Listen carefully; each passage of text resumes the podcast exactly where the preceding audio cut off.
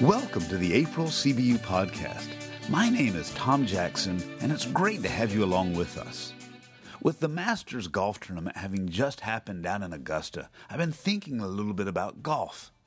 Golf has a variety of interesting traditions and unique vocabulary. One of the little words that's used in golf is the word fore.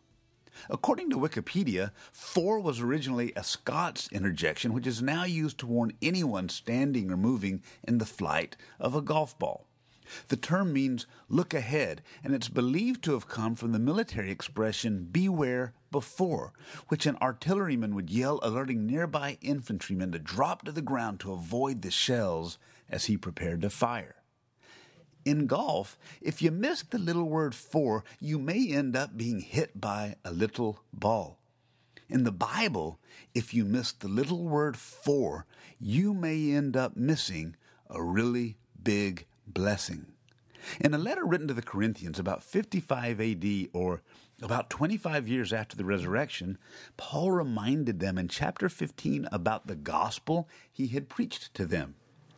They were straying a bit, and he wanted to be sure that they were still on track. Found within the summary creed with which he starts this teaching section is a short but very powerful phrase that would be good for us to remember.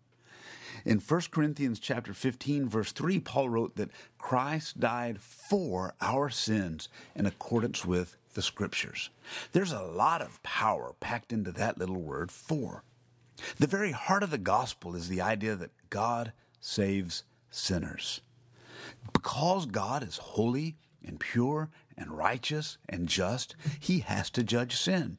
Because we're sinful, we deserve God's judgment. But because God is full of love and mercy, he sent Jesus to pay the price for our sin, to bear the penalty for it, to take our place and receive the punishment that should have come to us.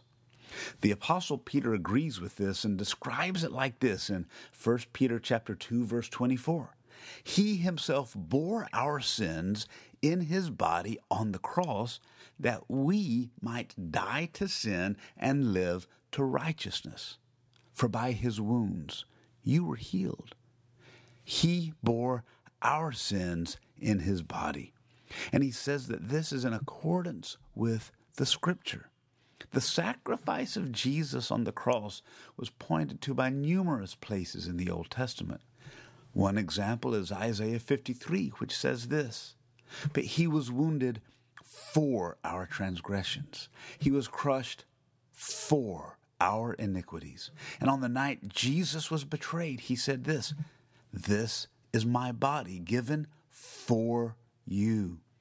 The question, What's this for? Is always an important one.